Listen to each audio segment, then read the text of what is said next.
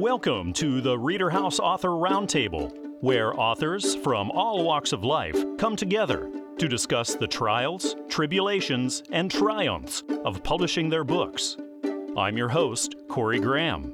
Join us here every Friday night at eight p.m. or listen anytime via podcast at Spotify, Apple Podcasts, Stitcher, TuneIn, and PodServe, to name just a few. The Author Roundtable is sponsored by Reader House Online Bookstore, where the independent new authors come first. Seeds of Hidalgo. This is the new book. It's in stores right now, written by Diane Barrera-Turner.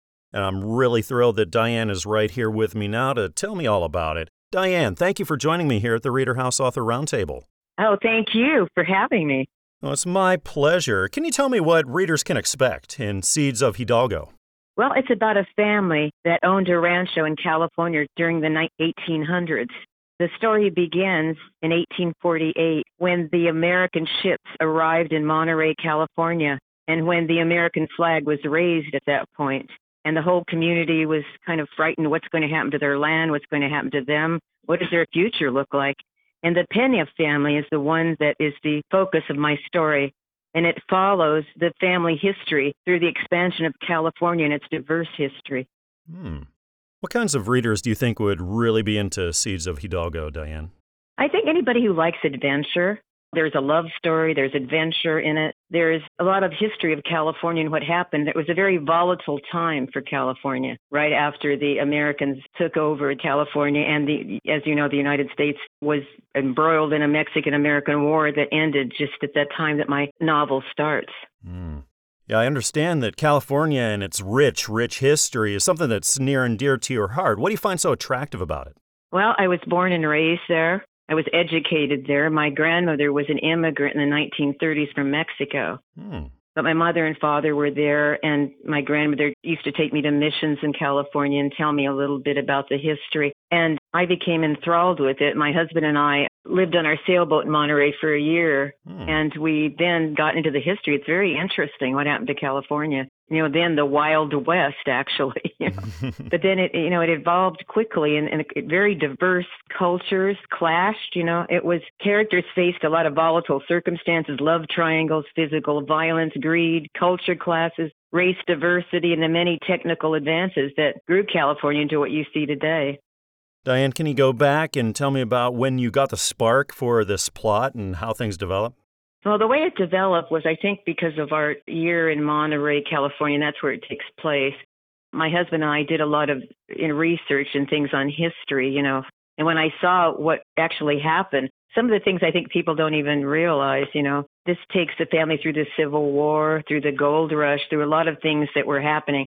And I think that gave me the idea, wow, this is something I really want to do more research on, and I think I want to write a novel about it. I would think that something like that would take you forever to do, Diane. Was this a long process? Two years. What was the most challenging part about the whole thing for you? I think it was the research, because when you write a historical novel, obviously you have to do a lot of research. So when you think of, okay, how did they dress then? What was the means of communication? You know, what was going on at the time? You know, how would they speak? You know, those things. You have to be careful of those things, and you have to, it is harder to write a historical novel because of that. I would imagine, in particular, the dialogue would be challenging because they spoke so differently so long ago. They did, and you have to be careful that you don't use, you know, contemporary terms mm. because it doesn't go. When you're writing, it is harder, but it's a challenge, but it's a lot of fun, too. I enjoyed it. What was that moment like for you, Diane, after all that time you'd been working on it and pretty much seeing the whole thing just on computer screens? When you got that first physical copy in and got to hold it in your hands, what was that moment like? It was like, wow, I did it. You know? I did it, and, and it was good. I mean, I holding the book in my hands and looking at it again, I, you know, I'm constantly second-guessing myself. Could I have done this? Could I have done that? Mm. But ultimately, I'm proud of it. I really am. What are the chances that there'll be another after this? There is one. I already finished the second. It's going to be a trilogy, actually, of the Peña family. My second novel now is finished. It's called The Roots of Hope, and it will be out soon. In fact, the last chapter of my book is a teaser. It is the first chapter of the next book, actually. Mm. So Diane, so many people listening to us right now are aspiring authors. They want to write, but maybe aren't published yet. They haven't gone that far in the process. What advice do you have for people who are just starting out in this writing thing? Write every day, write every single day, even write something every day. And look around, you know, look at history, look at what's happening presently in the news, you know, get ideas from what you see happening, and then get challenged by something. And you have to really have your heart in it. But yeah, definitely write every day. I think a lot of people are really going to be into this book. I really encourage everybody listening right now to check this out. It's titled Seeds of Hidalgo. It's written by Diane Barrera-Turner, and it's published by Newman Springs Publishing. Of course, this is available everywhere, such as Amazon, Barnes and Noble, iTunes, and traditional brick-and-mortar stores. Well, Diane, it's been absolutely wonderful speaking with you here today and learning about your work, and I certainly hope that we get to talk again soon. Thanks for joining me. Thank you very much for having me.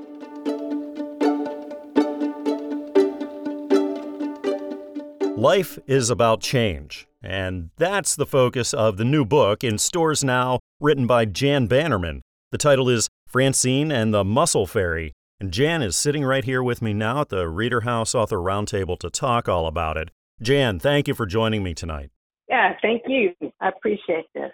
Well, it's my pleasure. Can you tell me what readers are in store for with Francine and the Mussel Fairy? Yeah, it's a children's book. It's probably geared for, you know, ages eight plus to ninety-nine like Legos. But it's an adventure. It's fantasy. It's a mystery. It's basically about a couple of children that have some commonality. They both suffered a loss, and Francine meets Willie in chapter three. But the book opens when she's on the beach and discovers a mussel in the sand, and she picks it up. And uh, from there, everything ensues. And it describes a little bit about her life. Uh, Francine is different in that she's got personal hardship. She's got a, a disability that she has to contend with. But then everybody's got those. But this book kind of takes you to a little bit of that journey. And her mother, and then we talked about the loss, but her mother had just passed away. So she's dealing with that, and she's not really uncertain about her future. And so we go on from there. It's a fun book, and it's kind of fast-paced, and I think that kids will like it because it is a bit fast. In the book, it opens up a dialogue, and it's about camaraderie, and, and it's about communication. It's about hardship and difficulties that they overcome. But it takes them on an adventure, and it allows them to get to know one another, and it, it's got history in there, which is a lot of fun. For kids that are not interested, it's got a very interesting slant on history that draws it into there, so kids are able to experience some of the things in, in Texas history in the past, and it makes it enjoyable, which I always found it interesting. I had a, a very good history teacher, so I learned something there, and I appreciated it. And I thought one, one thing I could do is write something that would maybe generate an interest to help them pursue history a little bit better. Was kind of one of my goals in the book anyway. Well, that's great. I can't say that I've seen a lot of books where a mussel is one of the points of focus, Jan. How did the idea for this come about? Yeah, I, I thought that was a lot of fun. See, when I was a kid, and, and you kind of put your own into to your book, but when I was a child, I spent a lot of time outdoors. And the one thing that fascinated me the most were you got on a beach, not the ocean, but on the lake, and you would find these mussels. Hmm. And sometimes you couldn't break them open. Sometimes you could. Sometimes you would find small pearls inside, but they always had an iridescent glow inside. It was like magic, and it all colors of the rainbow. And I did a little research into that. There's freshwater pearl mussels, and I, I just always found them fascinating, and I, I wanted to put that in my book, and that was the source of the mussel fairy. She's enclosed in that freshwater pearl. So when you look at those on, you're in the be- on the beach and you're a small child, and you just wonder, what is in that thing? So that's a Texas fairy tale I made, in the mussel. That's wonderful. Do you think you'll have more books coming out, or are you planning on writing and publishing more? Yeah, I'd like to. Actually, now that you mention it, I'll tell you that there was another book, another book after that, but it was a fun book. For me to write, I've got to have a bee in my bonnet. There's got to be something that probes me or makes me want to do something. And usually it's if someone asks me to do something for them, or if I want something done, and it's a good cause. It's got to be a good cause, right? Good. It has to have a lot of integrity. And so that's what prompts me to write. So, well, back then, there is a second book. It's, I'm going to say, half finished. Everything's, the sketchings are done, the writing's done, the title, everything. I haven't shown it to anybody, but I want to illustrate it. So that's going to take some time because I'm not the most fabulous artist. I just try hard. But I do have another book, and I'd like to get that one done. And then, you know, I really like comic books. The visual is what excites me. I like to be able to draw, so I'm hoping that I'll become better and be able to do more in that direction. Well, I really think that children and adults alike will really get a lot out of this book and really enjoy it. The title is Francine and the Mussel Fairy. This is written by Jan Bannerman, and it's published by Christian Faith Publishing. You can find it everywhere, like at Amazon and Barnes and Noble, iTunes, and traditional brick-and-mortar stores. Well, Jan, thank you again for coming on the show and telling me all about Francine and the Mussel Fairy, and I really hope we get to talk again. Thanks, Corey. I appreciate you.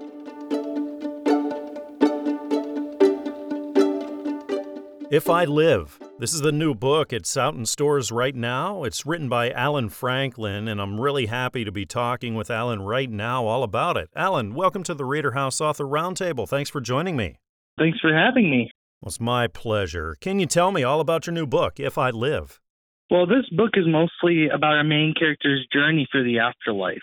The book is split up into two halves, with the first half dealing with his last week of life in the world, and the second half being the physical aspect of the journey, seeing how his life could have played out if he did stuff differently. Hmm. Alan, what sorts of readers do you think would really be into If I Live? I feel like everyone would be interested in a book like this. I don't specifically target one aspect of a generation or age group or anything. Have you ever done anything like this before when it comes to writing or being published? Yes, this is actually my second book. My first book is called Secrets. I won't get into that a lot, but I've been an unknown writer for a long time, for almost ten years, doing this unprofessionally. Hmm. So, Alan, where did you get the idea for If I Live? Well, this has kind of been kicking in my head for a while, for like the last five years or so. Nothing in particular, like, sparked the idea. I was just, you know, one day going through, doing some chores around my house, and it popped in my head, you know, maybe let's do a book about somebody's journey through the afterlife. Did it take you a long time to write and then get published?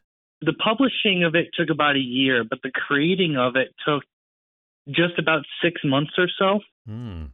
Alan, when it comes to writing a book like If I Live, what did you find the most challenging part about things? I think the most challenging part of things is to be able to make a book that tries to make everyone happy, even though you can never make everybody happy in this world nowadays. But you just try to do your best to make it so everybody can enjoy it. What's it like to get that first hard copy in and uh, hold it in your hands and look at it for the first time, Alan? What's that moment like? I tell you what, I, I cried. You know, being able to hold something that you spent years trying to think of and create, just to see your dream come into reality is something amazing. Mm. Like you said, If I Live is your second book. Do you have plans for maybe a third and a fourth and a fifth maybe? Oh, yeah. I actually have a contract uh, right now with my go-to publisher, Newman Springs, mm. for my third book called Please See Me, potentially coming out in twenty twenty-three. Uh, I also have characters, plots, titles, details for about thirty-four books, including a four-book series I'm working on right now. Wow. What advice do you have for people who are just starting out? They haven't published yet, but they have a story to tell. They want to get it written. They want to get it published. Alan, how do they go get started? You know, it's something that I'm sure everyone has heard before, but don't give up. It doesn't matter if the people around you don't like your book, as long as you like your book. Because if you like your book enough, there will be that somebody who will like your book as much as you do, and that's all it takes. Alan, people write for a lot of different reasons. Why do you write? What's the most rewarding thing for you? To be able to get the thoughts that I have down on paper and be able to describe things I normally couldn't describe in my everyday life through my storytelling, mm-hmm. through my character development, and ultimately through the end of the book. Alan, when you sit down to get started writing one of your books, do you start with an idea and then go from there and see where things go? Or are you more of an outliner where you pretty much know how things are going to go throughout the book? I would say I'm about fifty-fifty. In my head, I have, you know, the beginning, the climax, and the end mostly figured out. But then it's just those in-between parts where you want to be like, okay, how does A lead to B that leads to C? Alan, the first thing that struck me about your book was the cover. It's absolutely beautiful. Can you tell me about it? You know, it's... I wish I could design this cover, but I tend to reach out to colleges around me for graphic designers or people who are taking art classes to be able to get their names into these books. Potentially, you know, if one of these books were to happen to make it big, to get their name out there too. I encourage other authors to do that because we all have something that we can help out with each other. Absolutely. Well, kudos to you for searching out new talent. I think a lot of people are really going to be into this book. It's titled If I Live. It's written by Alan Franklin and it's published by Newman Springs Publishing. Of course, you can pick this one up everywhere, like at Amazon and at Barnes and Noble and iTunes and traditional brick and mortar stores. Well, Alan, thank you again for coming on the show here and telling me all about your work. It's really exciting. I hope you come on here and tell me about the next one too. I would absolutely love to. Thank you for having me. This has been a pleasure.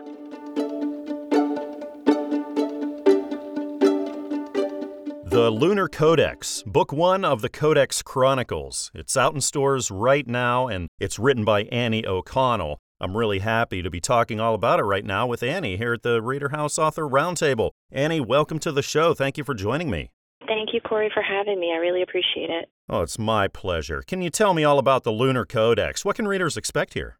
So the book, it's really it's a coming-of-age fantasy, a coming-of-age story with a fantasy twist hmm. about a fourteen-year-old boy named Jace who's orphaned at three years old and was adopted by his aunt and uncle. Over the course of his life, he's required to move quite a bit because of his uncle's job. They're now in a new location, and he's really hopeful that this is going to be their permanent home.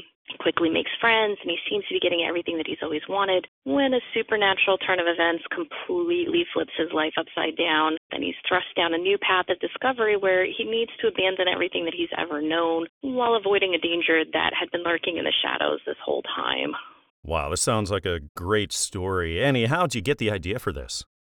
So I have four boys, and I'm actually I'm a doctor in New York City, and during COVID, I was sitting on the back deck with my husband and my kids, and my two younger ones were out in the pool, and they were playing, and being boys, typical boys, and I teased with my husband that if it's a full moon, I swear one of them is going to turn.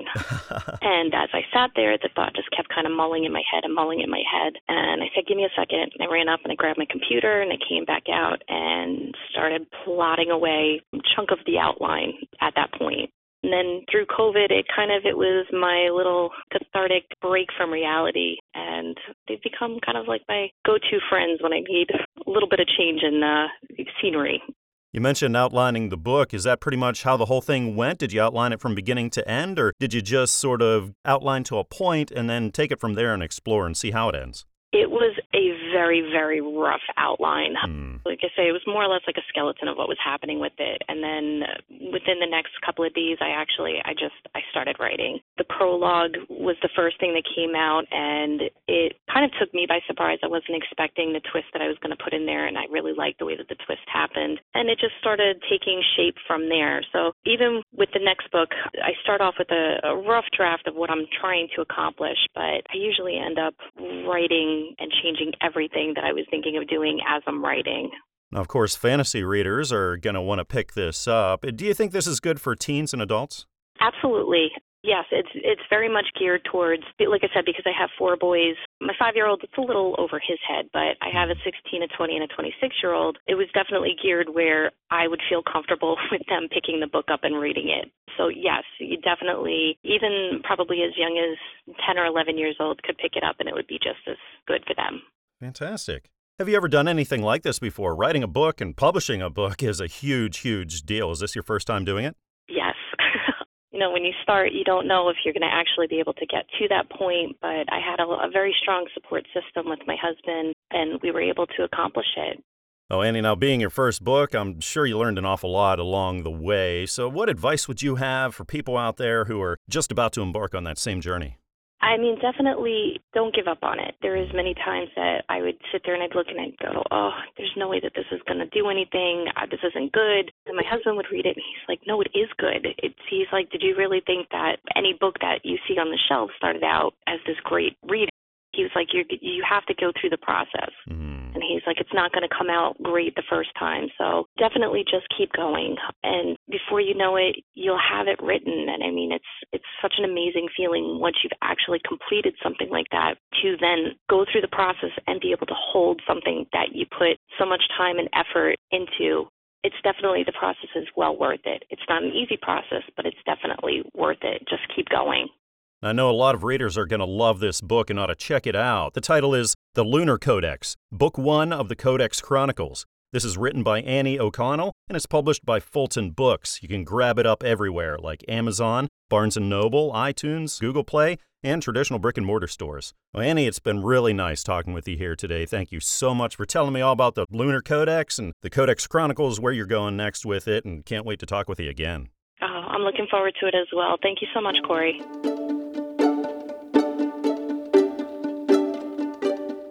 I Choose Joy. This is a new book of poetry. It's written by Darlis Jacobson, and she's right here with me now to talk all about it. Darlis, welcome to the show. Thank you for joining me. Thank you for having me. Well, it's my pleasure. It's great. Your poetry just hits stores now. Can you tell me about this book, I Choose Joy? It's a poetry book, and it's a close-up observation into the depths of all things, like watching the birds in the morning as they walk through long grasses. Mm. You know how they stop and they listen and they cock their head and all of a sudden press their beak down into the earth and pull out a big worm for their breakfast. It's about hanging clothes on the clothesline and listening to them slap in the wind. It's about getting older, the good and the bad. It's about all the seasons. And here in Minnesota, we have severe seasons, so it's a lot to write about.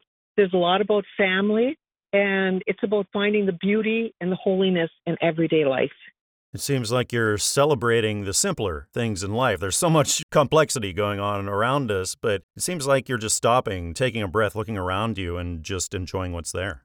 Yes, I, I one hundred percent agree. I think that's what poetry is. Mm-hmm. And I hate when I'm in a hurry because I don't get to take that moment to watch and to listen. Poetry is observation. Mm. Darlis, where'd you get the idea to collect your poetry and put it in book format and then publish it? I've been writing poetry most of my life, and it, it happened during the COVID, actually. Mm. I was kind of lost for a while, and my daughters were continually getting job promotions and new jobs during that time. And I finally thought to myself, what could I do? Well, then I, I took this collection of poems that I'd written, which was a dresser full, probably fifty notebooks filled with poems. Wow. And I finally sat down and I finally smoothed them out and got going on my book. Mm. Is this the first time you ventured into the world of publishing? It is, and it's been a very, just a wonderful, wonderful experience, yes. Was it a long road for you? No, it was not. It was pretty much a two-year journey. I did work four hours most days once I decided that this was going to be booked. Then when you finally got that physical copy in and you got to hold it in your hands for the first time, Darlis, what was that moment like? That's a really good question. And I want to say it was just a great, great, great feeling. But I was also afraid, hmm. afraid because now I'm out of my comfort zone, for one thing, and my heart is exposed. Do you think you'll be doing more publishing in the future? I am halfway through my second book of poetry. Mm. Should be out by the end of next year, but I'm all of a sudden getting more excited about it, and I think it might may be out even before that. Fantastic. Your poetry is out there for a much wider audience now, Darlis. What's the most rewarding thing for you of knowing that your work is out there for the world? I cannot tell you the response I have gotten from readers. And of all ages, that's the best part. They've used words like entertaining, funny, thought-provoking, heartfelt. I am just over the moon about all of their reactions. So this is poetry that readers of all ages and all walks of life could enjoy? Yes, it is. I thought at first maybe it would be just for women my age, you know, poetry book by a woman for women. But I'm happily surprised that men are texting me saying how much they appreciated, how much they laughed, how much they cried. Yeah, it's been wonderful. Darlis, a lot of people listening right now are authors who want to publish for the first time as well. Do you have any words of wisdom that you could offer them? My words of wisdom are for them to just constantly, constantly keep writing. Mm. Keep a pen with you. Keep a notebook with you. Even if it's one word, even if you're just looking at the morning dew, write that word down. because later on in the day, you may be thinking about that, and a whole poem or a whole story will come out of that. So yes, just always carry a pen and a notebook. And I know the new style, you know, iPad, iPhone, I still carry the pen and the notebook with me. I know a lot of people are going to be blessed by your poetry, Darlis, and I think a lot of my listeners should check it out. It's titled, I Choose Joy, Poetry by Darlis Jacobson. It's written, of course, by Darlis Jacobson, and is published by Christian Faith Publishing. It's available everywhere, like at Amazon and Barnes and Noble and iTunes and traditional brick-and-mortar stores.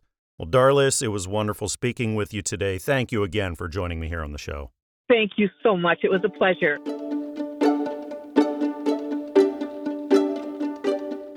Spoken word poet Darren O. Salmon writes about his Christian walk in his new book, God Breathed, The Journey. Darren is right here with me now to tell me all about it. Darren, welcome to the show. Thank you so much for joining me. Thank you so much, Corey. Uh, it's really a pleasure to be here with you today. I'm excited.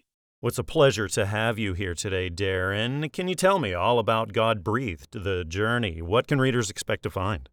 Well, you know, God Breathed the Journey is a poetry book that is ten years in the making. Um, I first was inspired to put this book together all the way back in uh, about twenty twelve.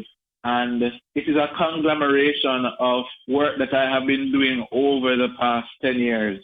It gives the readers an idea of just my journey as a Christian poet, where, where it all began in terms of that prayer that I prayed at two o'clock in the morning, asking God for my purpose and asking God to give me direction, and all the way through to a poem alone, which is the last poem in the book, um, that's speaking about this Christian journey and how it feels sometimes. And so the book is one that is very relatable. Any and everybody who picks it up will find a poem in there that they can relate to, that they can resonate with, because it goes through the highs and the lows of the Christian walk. Yeah, I love this unique idea, a poetry book about your Christian walk. Darren, what kinds of readers do you think would be really into this? Well, really, people who are deep thinkers, people who are reflective in their nature, and of course, people who are Christian and are maybe having a hard time understanding certain aspects of their faith and who are seeking to get more insight or seeking to get a fresh new perspective. The thing about poetry is that you have a thing called the poetic license mm. that allows you to say and write things that you wouldn't normally hear on a pulpit or on a T V program. Mm. And so the poetry in this book will allow some people to really get a good understanding of what the Bible has to say about certain aspects of the Christian faith. Mm. Darren, is this your first time publishing, or have you done this kind of thing before? This is my very first publication. Congratulations. That's really exciting. What was it like for you whenever you got the first physical copy and you got to hold it and look at it for the first time? Yeah, it was very surreal, you know, especially since it's been a so long time. It's been such a long time, you know, just to get to this point. There are many times I was like, boy, probably I shouldn't bother with it. And But I was like, no, you know, this is the purpose that God has put me on the earth for. You know, I am his mouthpiece in the earth, and I'm supposed to be his voice to the people of the earth. So I said, you know what, let me push my own inhibitions and fears aside and just do what the Lord has instructed me to do. Mm. Darren, do you think we'll see more books from you in the future? Most definitely. Um, this is actually intended to be a poetry book series. Mm. Even though right now I'm going through some stuff in life that has really caused the writing well to dry up somewhat, I don't think it's absolutely dead, and I will. I have other poems that I have not put into a book as yet that I intend to put out in the future. Actually, the second book is already like put together. I just need some finishing touches to start the whole publication process. But yes, there will be more books to follow under God Breathed heading. Hmm. Darren, you touched on something that a lot of us authors go through a lot, and that's writer's block. You mentioned those tough times in writing, the dry spells that you go through. How do you get the words going again? Do you have a strategy for maybe getting those ideas and those words going again?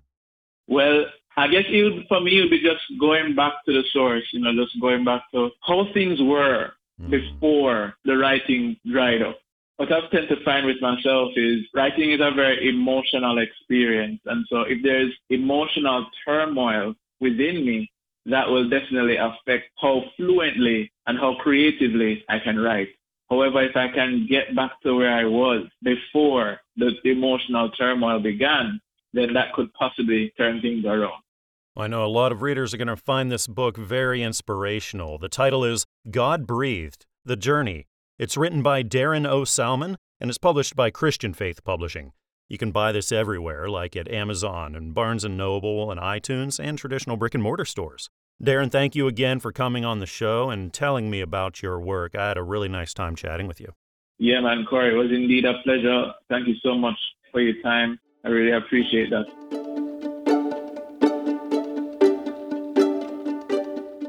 It's a love of adventure and life. In the new book, it's written by Kimberly Hoffman, titled Grandpa Paul, the River Pirate. Kimberly is right here with me now. We're going to chat all about it. Kim, welcome to the show. Thank you for being here. You bet. Can you tell me all about Grandpa Paul, the River Pirate? I can. So the main character is my late husband. He passed away in twenty twenty from COVID. Oh, I'm sorry. And he's the inspiration behind the book, with the purpose of the book being a way to healing the heart of not only myself, but my family. Hmm. Couldn't have been an easy book to write, I could imagine. Kim, what was the spark that inspired you to write this and publish it? I've always been a writer by nature. I do much better writing words versus verbalizing words. Hmm. So I took a thirty-day writing class from Megan Devine. It allowed me the healing process that I needed. Hmm. As a writer, that's how I, that's how I do it. I put my feelings out on paper. I thought if I could write a story that would tell about his life, you know, some of the fun times of his life, that it would not only serve as a remembrance, but also allow the future generations of our family know who he was. Kim, what kinds of readers do you think would really connect with Grandpa Paul, the River Pirate? I think it's a family story. It's a family book. Mm. That's behind what we're trying to do here. So the book is part of the Storytellers Foundation. We started a foundation that is supporting those that have lost loved ones through stories, because I believe stories keep the name of the individuals who have passed alive. Mm. I heard, I can't remember where I heard it, whether it was from Megan Devine or somebody else, but I heard once that a person dies twice.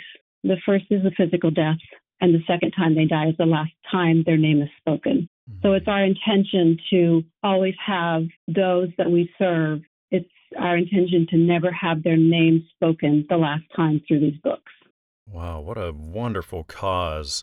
Have you ever done anything like this before, Kim? Have you ever written a book? Have you ever been published? I've never been published. I've always been a writer. I write for work, which is about groceries. But I've always been a writer, and I've always put my feelings down on paper. It's just much easier for me to do that versus, like I said, verbalizing it. Did Grandpa Paul take you a long time to write, then put through the whole publishing thing? I've been working on it about a year and a half. Writing the book actually took only about three to four months, so it didn't take all too long. I had to mull it over in my head for a while to figure out what direction I wanted to take it, obviously, which is kind of my process in writing. You know, I start with, here's what I want to write about, and then I just kind of ponder it for several days, and I try to find that first catchphrase of the book and then build from there. Mm. Kim, I can only imagine the moment you finally got that first physical copy in of Grandpa Paul. You got to hold it and look at it for the first time. Can you tell me about that?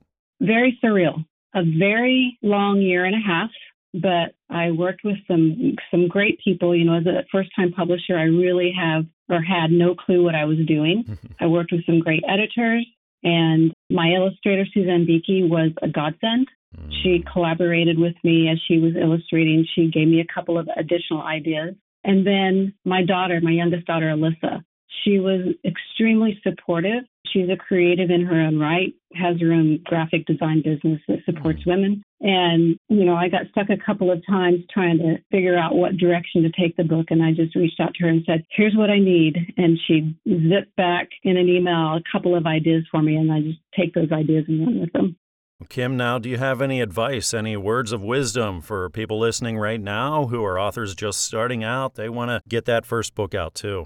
I have learned that to be a writer, you have to have experiences to support your writing. Mm. So while, you know, I'm turning fifty-six here in a couple of months, and I've considered myself always a writer, I've not really had the experience to be an author, a published author. So the more experience you have in life in general, I think the better writer you become. Mm. I think a lot of readers, a lot of families are going to love this book, and it's a great cause. Thank you, Kim, for all your work that you're doing. The title of this is Grandpa Paul, the River Pirate. Of course, it's written by Kimberly Hoffman, and it's published by Fulton Books. You can find it everywhere, Amazon, Barnes and Noble, iTunes, and Google Play, and traditional brick-and-mortar stores. Well, Kim, again, thank you for joining me here and telling me all about your work and the great cause that you have. I hope we get to talk again sometime. Thanks so much, Corey. I appreciate it.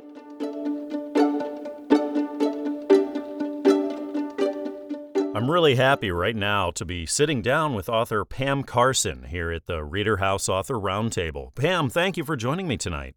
Oh, thank you for inviting me. Well, it's my pleasure to be speaking with you. It's exciting you have a new book out right now. It's called Through a Child's Eyes, Christian Parenting from Infancy to Five Years. So, Pam, can you tell me all about the book?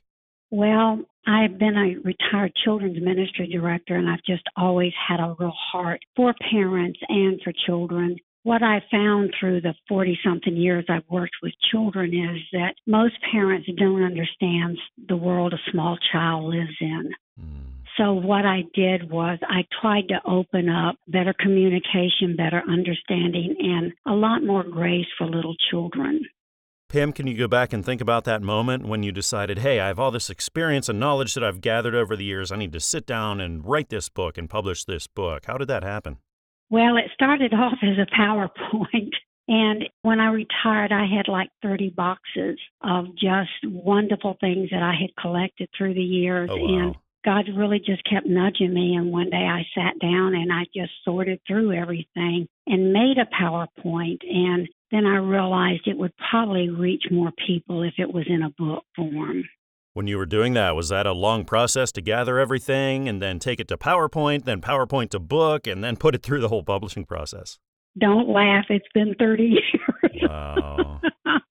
It was something I really felt God nudging me to. Mm. One of my biggest disabilities is I have a learning disability and I can't spell. And so it was like he was asking me to do something that I really didn't have the skill set to do. But it really just fell out amazingly well into like about three or four parts. By the time I got through with it, it was it was an incredible experience writing it, but it was also an incredible experience to see it in a book form. Yeah, Pam, what was that moment like when you got that first physical copy and got to hold it in your hands for the first time? Well, I, I had gotten kind of discouraged because it just seemed like so long to write it. Mm. But when I held that book, it just made my heart soar. And my, my prayer for that book is that it will help young parents understand their children live in a world where everything is so much bigger than they are. And they have a lot of fears, but they don't communicate like we do. They live in a fantasy world. So when I saw that book, I just felt like it was an opportunity to help grow relationships and grace in homes. Mm-hmm. Pam, would you say that this is written primarily for a Christian audience, or would non-Christians also benefit? I think anybody can use it that wants to understand little children. It was Christian-based. But, you know, children are children when they're little, and they don't understand things like we do. So, you know, growing a faith before they're five years old is very, very strong. That's a great thing. And on the other side, it can be a very scary thing because you really need to watch how you speak to small children. Mm, absolutely. Pam, were there people in your life who knew that you were taking a project like this on and they could be there to encourage you and motivate you and back you up along the way? Yes, uh, I had a really good friend, Judy, who had written some books, and she really helped me go through and organize it. And then my husband, he got a degree in English, so he was able to do the parts that I couldn't. And I didn't really write this book as much as I had the idea, and I just had a lot of incredible people to help encourage me and help change the things and put it in a form where it would be easy for others to read. Pam, the cover of a book is so important. It's often the very first thing people see when they're out there searching around. So what kind of thought went into your cover? I wanted something that looked intriguing to parents, and so I chose a child holding a big bubble. It's because their world is such a world of wonder. Just from a creation of a bubble, you, you see amazing colors, and you, it just intrigues people. So when I did the cover, I was thinking of parents and children. Well, I know a lot of parents and children are going to be blessed and helped out by this book. It's titled Through a Child's Eyes, Christian Parenting from Infancy to Five Years. It's written by Pam Carson, and it's published by Covenant Books. You can find it everywhere, of course, like at Amazon and at Barnes and Noble, on iTunes, and at traditional brick-and-mortar stores. Well, Pam, it's been a delight having you here on the show tonight. Thanks for chatting with me. Thank you for inviting me. You have a wonderful day.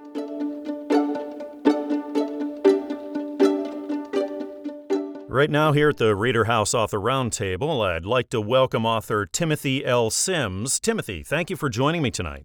Thank you, Corey, for having me. It's an honor.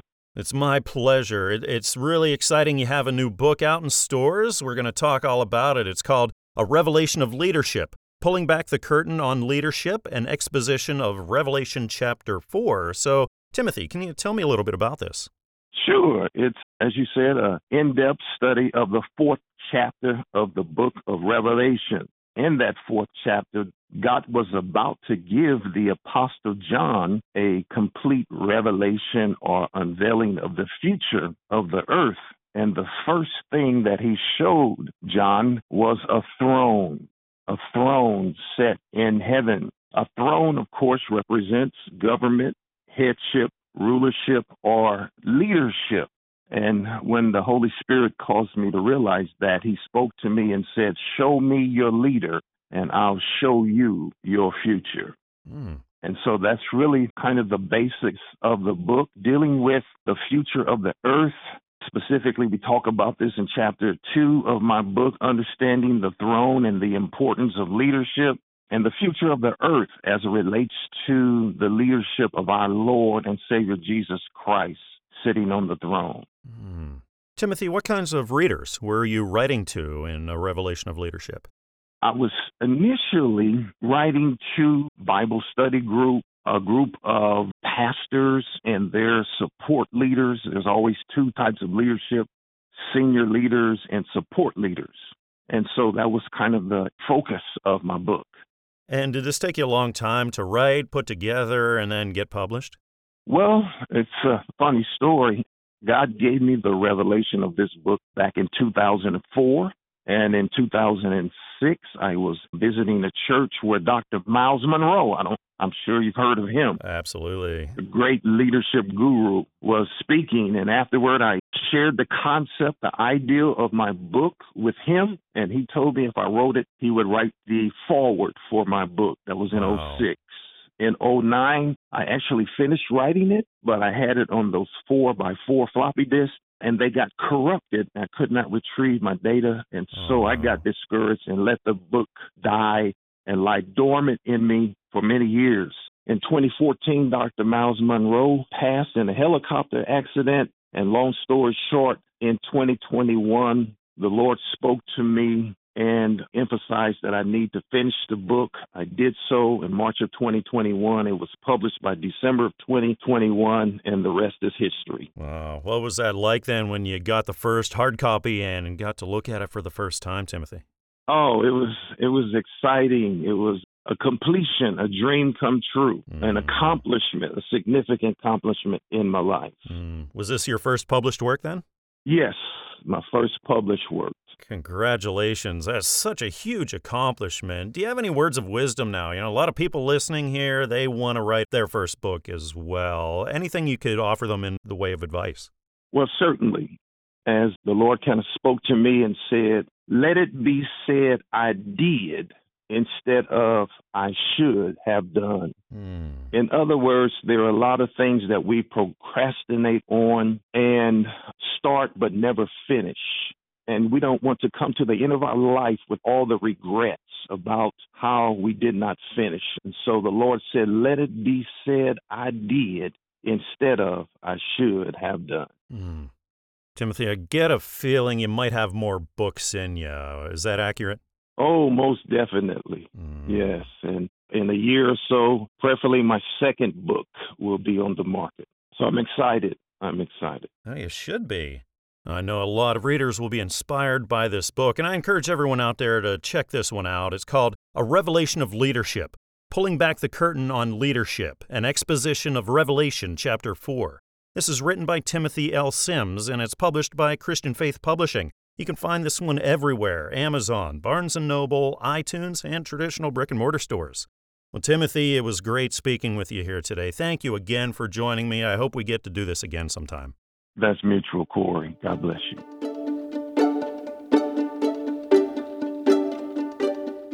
Survival Handbook for Rookies, Rookie Cops. This is the new book. It hit stores just recently. It's written by Tyrone Cottingham, and Tyrone is right here with me now to talk all about it. Tyrone, welcome to the Reader House Author Roundtable. Thanks for joining me.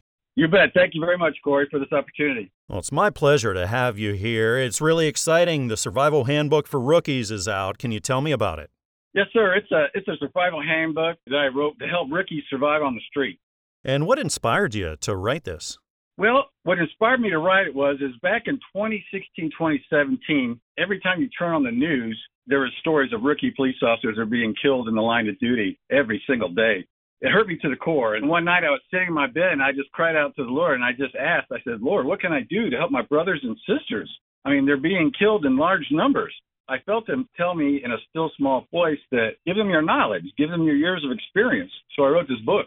Obviously, this is aimed for cops in their first year of service. Is this also something that others could use as well? Well, absolutely. I mean, it'll be good for seasoned veterans. It'll help them to remind themselves not to be complacent, because complacency in this job will get you killed. And it would also be good for people that are thinking about going into law enforcement to give them a heads up on what to expect with the job. Mm. Tyrone, how long of an endeavor has this been for you, both writing it and then putting it through the publishing process? It was about a year in the process in the writing, and then it took about another eight months to get it set up and into book form to where it is right now. Tyrone, think about that moment that you got that first hard copy in of your book, and you got to hold it in your hands and look at it for the very first time. What was that moment like? That was an amazing moment. You know, I was very proud of it. I was elated. I had tears of joy that the book that I had written, my stories, my thoughts, was now going to be out there for the world to see. Mm. And do you think we can see more from you in the future, thinking about writing more books? Absolutely, yes. I have another one that's almost finished right now. It's called The War Within, The Struggle Between the Christian and the Cop.